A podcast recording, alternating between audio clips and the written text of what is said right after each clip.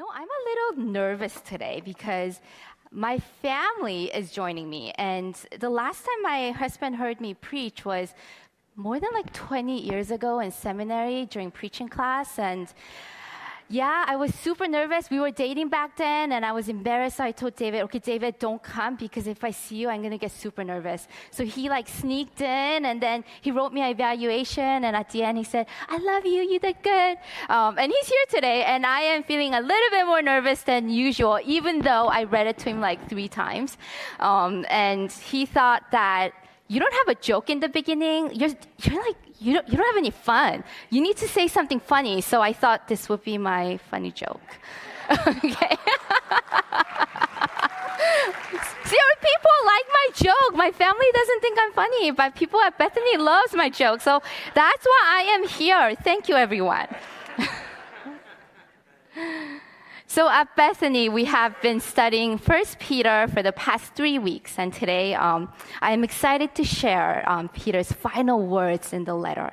So let's turn our Bibles to First Peter chapter five, verses six to eleven. Hear the word of the Lord. Humble yourselves, therefore, under God's mighty hand, that He may lift you up in due time. Cast all your anxiety on him because he cares for you. Be alert and of, of, sober mind. Your enemy, the devil, prowls around like a rolling lion, looking for someone to devour. Resist him. Stand firm in the faith because you know that the family of believers throughout the world is undergoing the same kind of sufferings. And the God of all grace, who called you into his eternal glory in Christ, after you have suffered a little, will himself restore you and make you strong, firm, and steadfast. To him be the power forever and ever. Amen. Let us begin t- this time with prayer. Let us pray. God, we come to you today with our open hands to receive, to receive your word.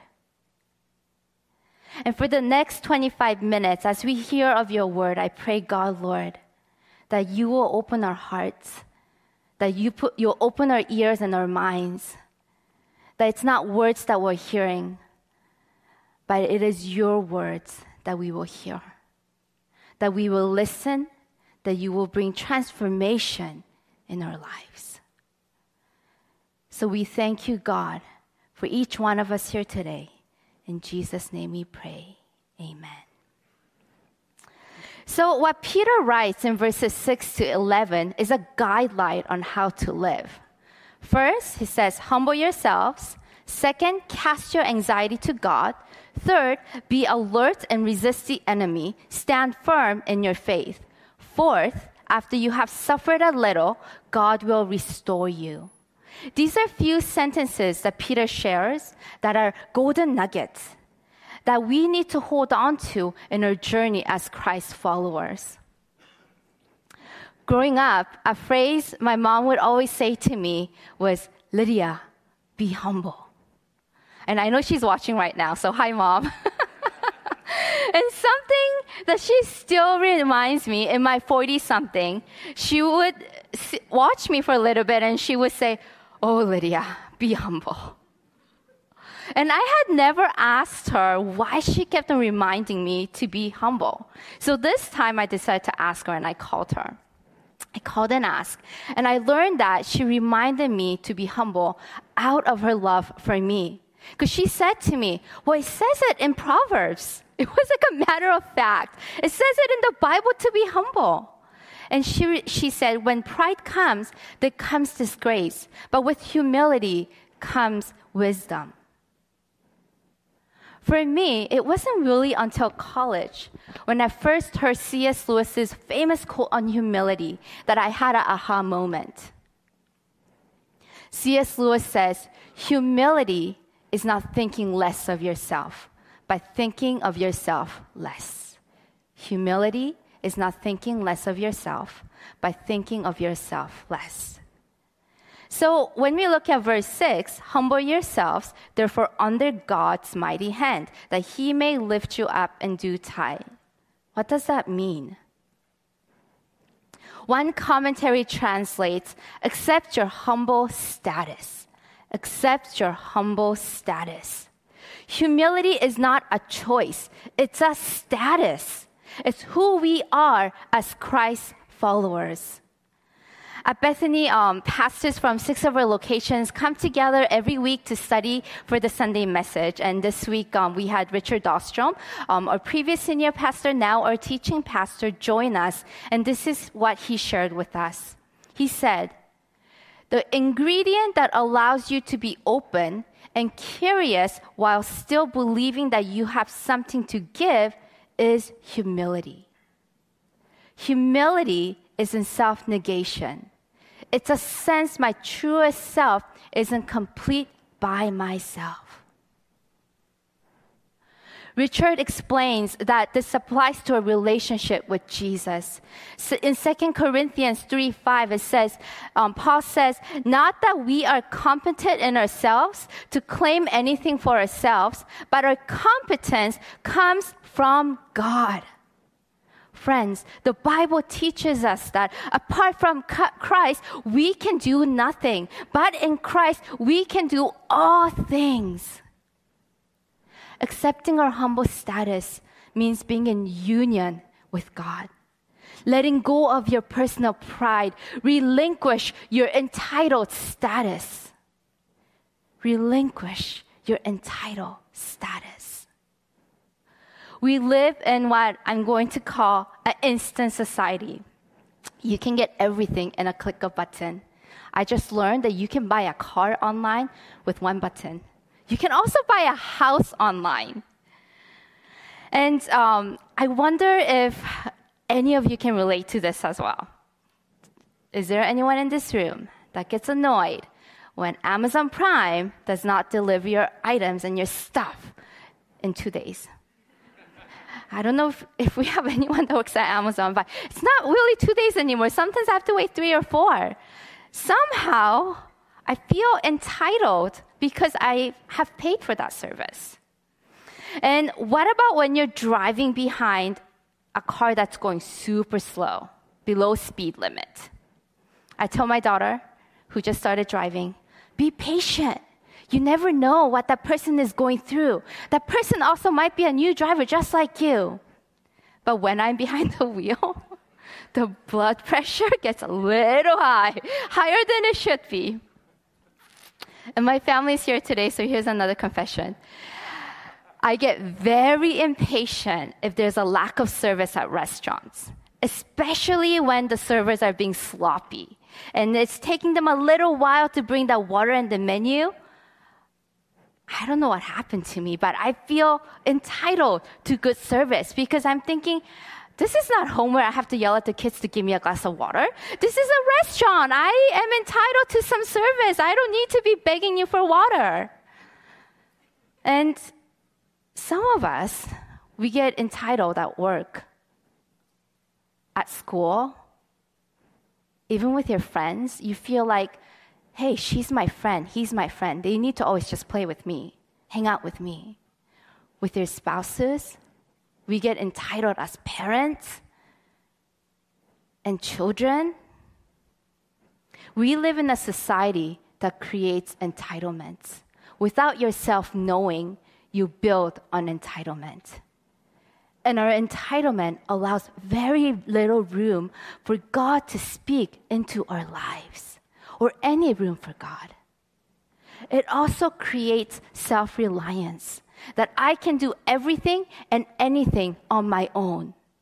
A common phrase we hear is, You got this! Yay! You got this!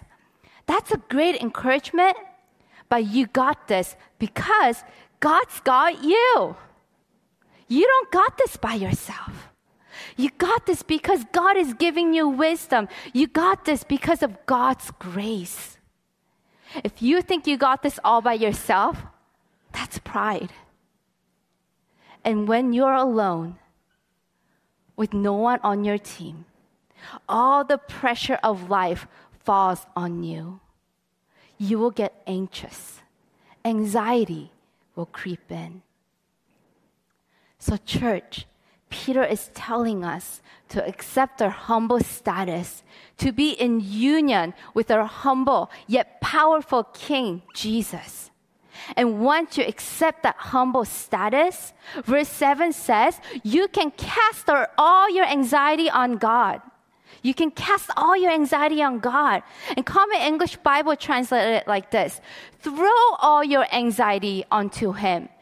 Throw it to Jesus because He cares for you.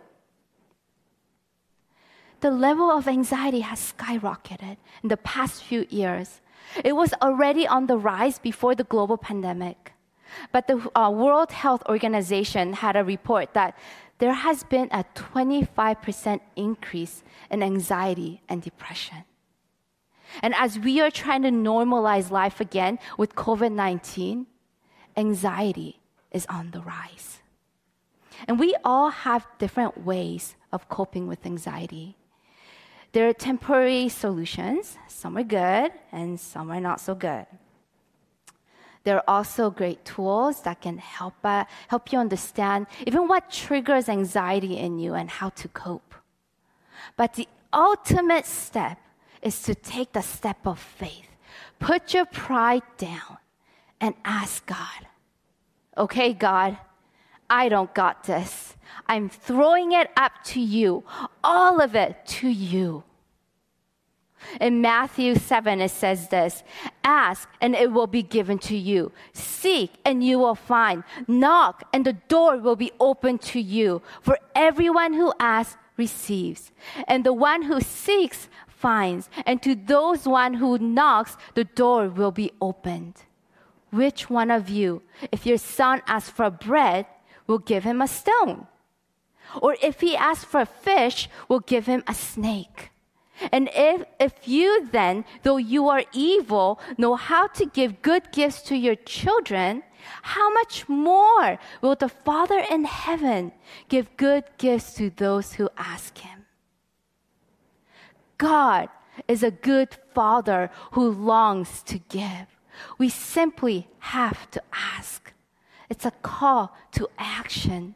Philippians 4 6 says, Don't be anxious about anything. Rather, bring all of your requests to God in your prayers and petition, along with giving thanks. It's not a one time thing. Our faith journey is ongoing. The Bible says, I am the vine, you are the branches. If you remain in me, I in you, you will bear much fruit. Apart from me, you can do nothing. If the branch is not connected to the vine, it will die. How will the branch get its nutrients to grow and produce fruit? It has to be attached to the vine. Church, our faith journey, our relationship with Jesus cannot be compartmentalized. What does your week look like? You get up early, you shower, you get ready for work. Some of you have kids, so you have to feed the kids and make lunch for them, drop them off at school, and then make it on time to work. And if you're not too late, it's already a good day. Most likely, you didn't have time to make lunch for yourself, so you're in the staff kitchen looking, looking for some snack just to, for the hunger to go away. That's always me. I'm always in the staff kitchen looking for snacks.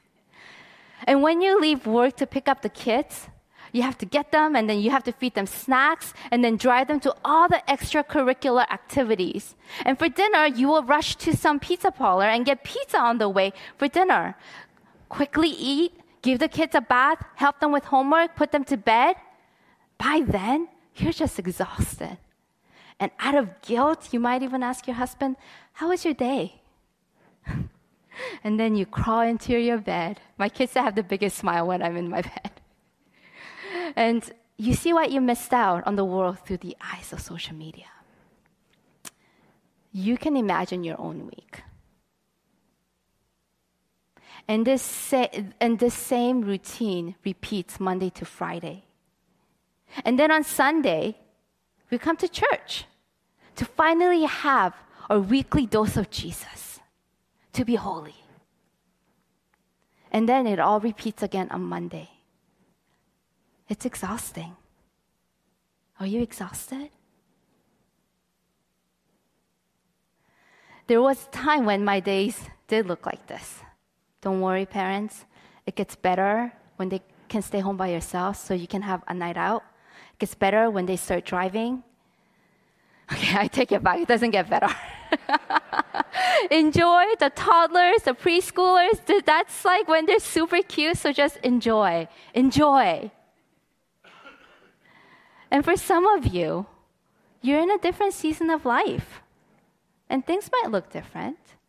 Some of you have retired, but you are still busy and occupied. And there is simply no room for Jesus in your everyday life. Church, the enemy is slowly, without us knowing, is devouring us. Peter says in verse 8, Be alert and of sober mind. Your enemy, the devil, prowls around like a rolling lion, looking for someone to devour. Resist him. Stand firm in your faith because you know that the family of believers throughout the world is undergoing the same kind of sufferings. When Peter wrote this letter, the Christians were under severe persecution. They were suffering. And the severe persecution against Christians still exists today. We can freely worship here at Shoreline Auditorium, but there are churches in the Middle East and in some countries in Asia where being Christians is the biggest crime. In some nations, you can get executed for simply having a Bible. I have a missionary friend named um, Pastor Kim. He was imprisoned for 12 years in a country in Asia. And he was to be executed at the end. Because this is about a restricted country, I can't go into the details today. But for some crazy reason that happened, he was miraculously released. And then he escaped to South Korea. He went to seminary, got married, has now has beautiful, like three three beautiful children. And he planted a church, um, a church for the most vulnerable. But in the darkest and the hardest moment of Pastor Kim's life, he stood firm in his faith. And God spared his life. Friends, to survive in prison, you really need to be in union with God. You have to be like this with God.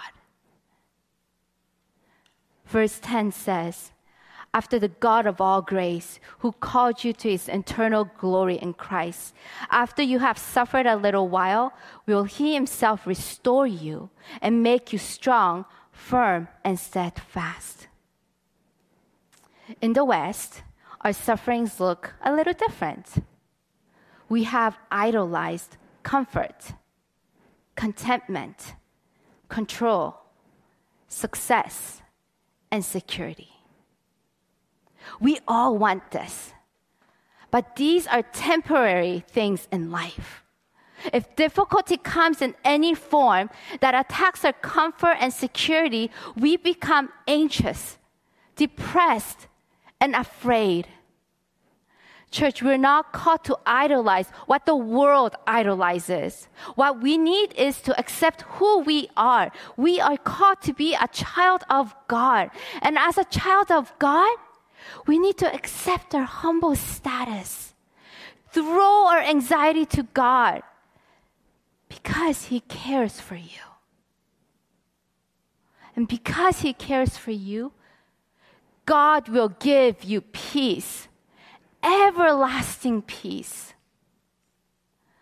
Jesus says, Peace I leave with you. My peace I give you. I do not give you as the world gives. Do not let your heart be troubled and do not be afraid. Accept the peace that Jesus gives to you. Experience the peace that Jesus gives to you. You were created in the image of God. You were created to be in union with God. We are the branch and He is the vine. It's like breathing. If you can't breathe, you can't live.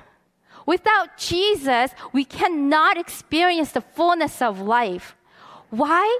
Because Jesus breathed life into us, because He made you. You were created by God. So be alert.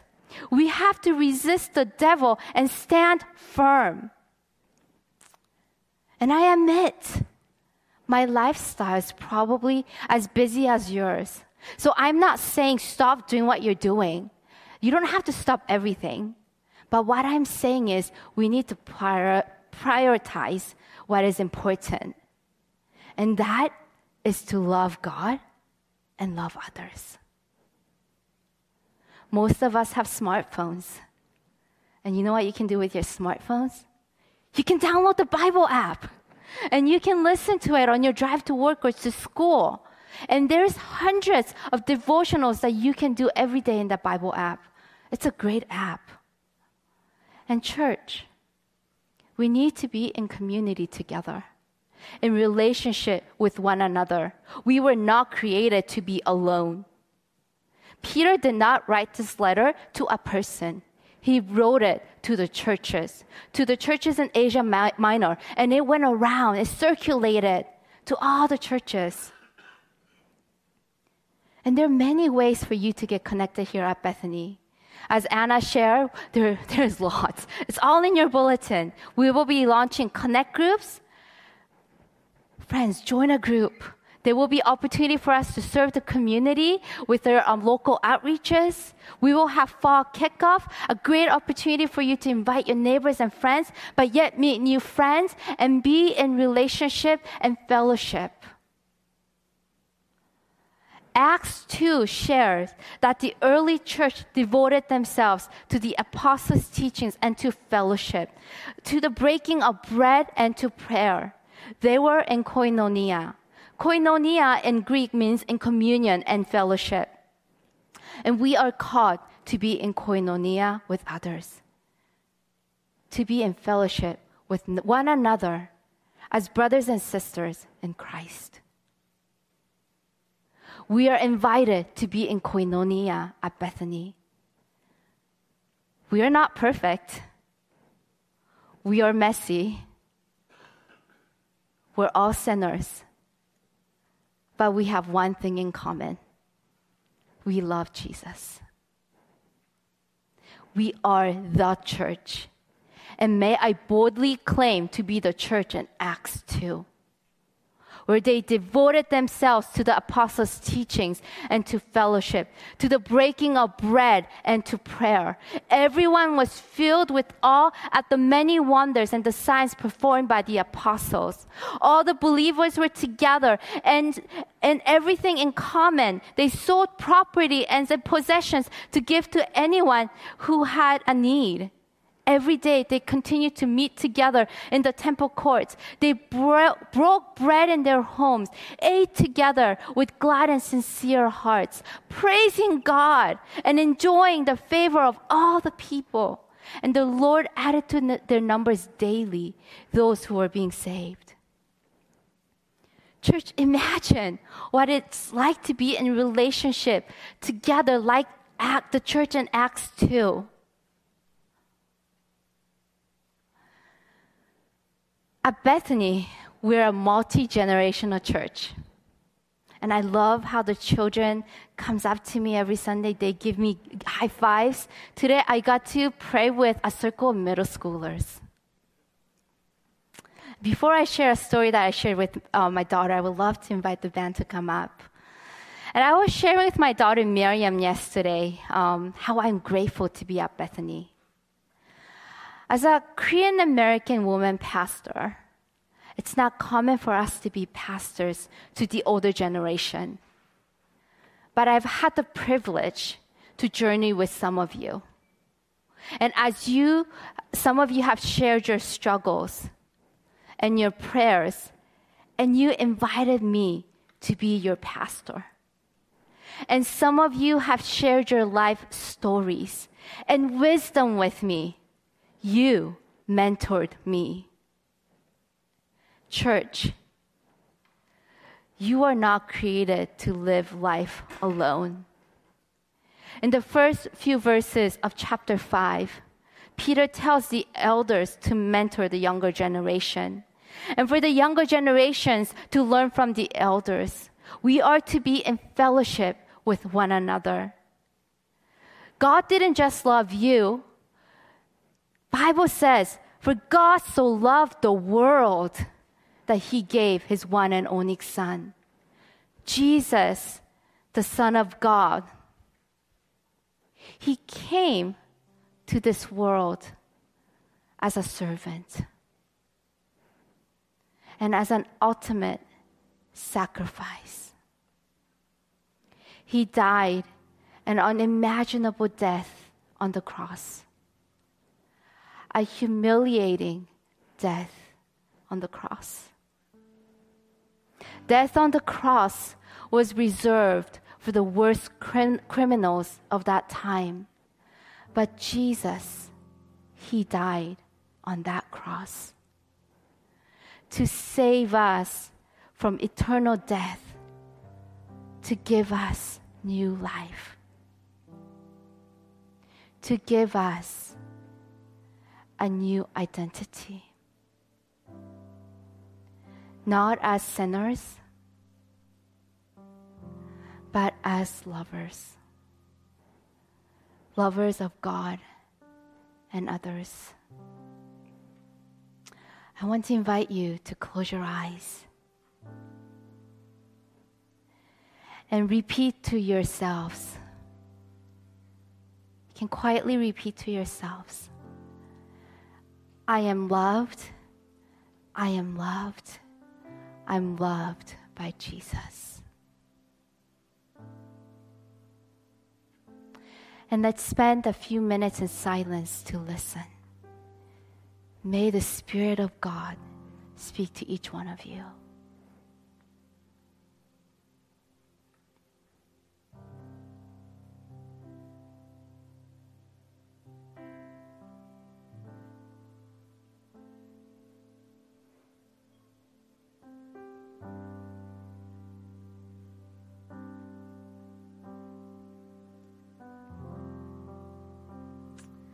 Can keep your eyes closed.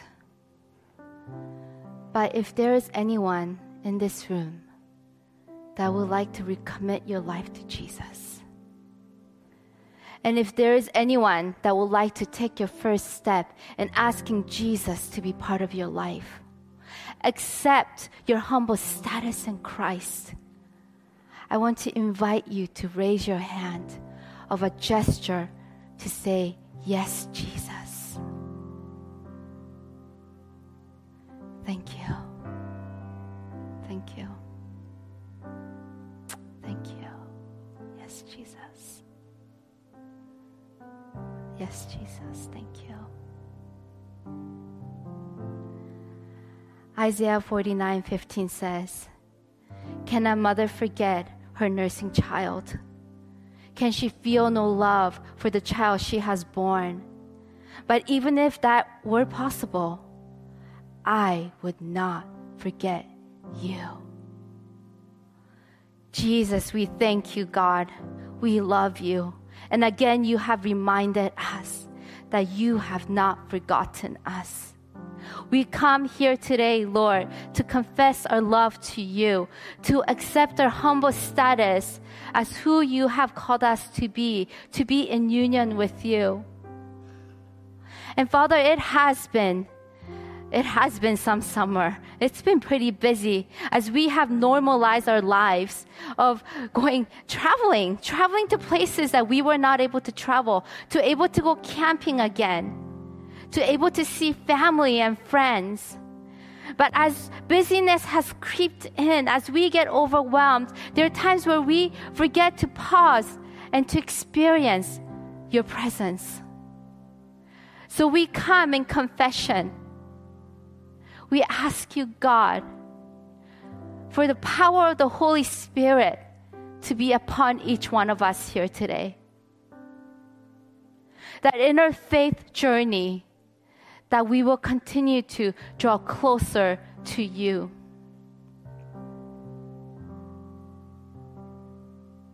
Father, I sense our young people here today are carrying a lot of anxiety. As they get ready to go to school, maybe for some to get ready to go to college. But it's not easy to be in a new place.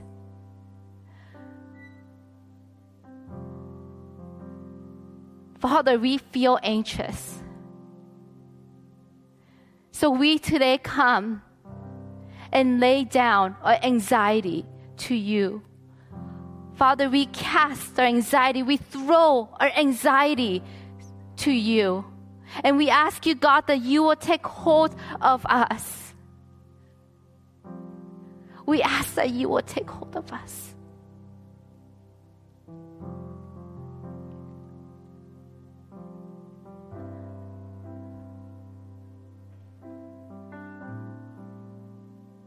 I am loved. I am loved.